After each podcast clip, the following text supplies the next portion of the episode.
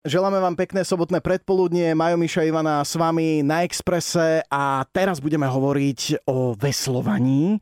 A preto som veľmi rád, že máme na telefónnej linke Olgu Šeholkovú a tá celý svoj život prakticky zasvetila trénovaniu veslovania. Olga, dobrý deň. Dobrý deň. Hneď nám podľa mňa viete vysvetliť, prečo si my mýlime to veslovanie e, s kajakom. Pretože no. na prvú, keď poviem veslovanie, tak asi si predstavím ten kajak.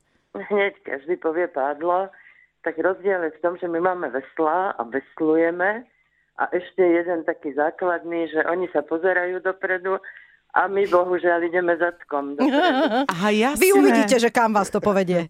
Takže nevidíme Nevidia. nič, len a je to, že je tam pomerne veľa disciplín a dokonca na jednej lodi môže byť v jednom momente aj 8 ľudí. To je 8 veslica, kormidelníkom. A to je taká tá... Aha, s Dobre hovoríte kormidelník, Áno. lebo to je ten, čo sa pozera dopredu, že? Áno, Pozor, vodopády! chudí a. To znamená, že existuje jedno vesliar a potom dvaja, traja, štyri a tak ďalej. To putuje? Áno, Alebo to jedna, štyri, osem? Veslovanie sa rozdeľuje na párové a nepárové. Párové sú tí, čo majú dve veslá a nepárové každý má len jedno. Je dvojka s kormidelníkom a bez kormidelníka, štyrka s kormidelníkom a bez kormidelníka a osma. Mhm, A v párovom máme skiv, dvojskiv a párovú štyrku. No ja Čiže odpadnem. jedno veseliar po vašom je skifár.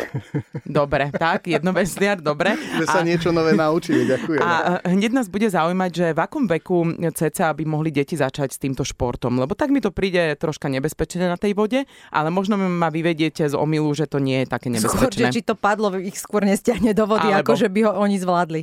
Nie, zaspočujem pádla. A, Veslo. prepačte, Veslo. prepačte, veslo, veslo.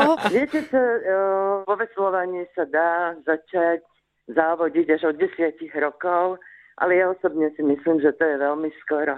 Niekedy sme začínali aj 15, 16, 17 roční. Ale tak našťastie máme také, že keď sa začína, tak vlastne sú také lode s dospelým, ako s prievodom, takže sa dá. A ako vyzerá ten tréning? Vy ste celý čas na vode alebo aj inak? Ak e, sa rozprávame o tom, že je pekné no, počasie. Ako, podľa aj, aj ročného Mhm. mm-hmm. obdobia, ale ako úplne super je to, že príprava toho veslára sa v podstate, keď sú tie deti ešte menšie, môžu bicyklovať, môžu behať na bežkách, môžu trošku posilovať, v podstate môžu robiť úplne všetko. A našťastie už teraz, my keď sme boli mladí, sme chodili na vodu niekedy ako pomerne v zime, ale teraz sú už veslárske trenažéry, takže aj keď je na jar niekedy zimšie, alebo v lete je zima, alebo prší, tak sa chodí na tie trenažéry. No ja mám taký pocit, Olinka, že vy keď hovoríte, že ste začínali, tak to bola ešte doba, kedy ste nepoužívali podľa mňa ani vesty, že? Záchran.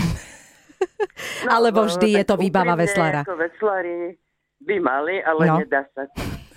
Vo veslovaní sa tie vesty nedajú používať. A je tam také bežné, že sa stane, že sa otočí e, tá loďka, alebo voláme to loďka? No, už som zažila všeličo, ale ako pokiaľ tie deti si dávajú pozor a sú pritom tréneri, tak je to jeden z najkrajších a vlastne aj najbezpečnejších športov. No takže už vieme, že na vesty sa veľa peňazí nemíňa.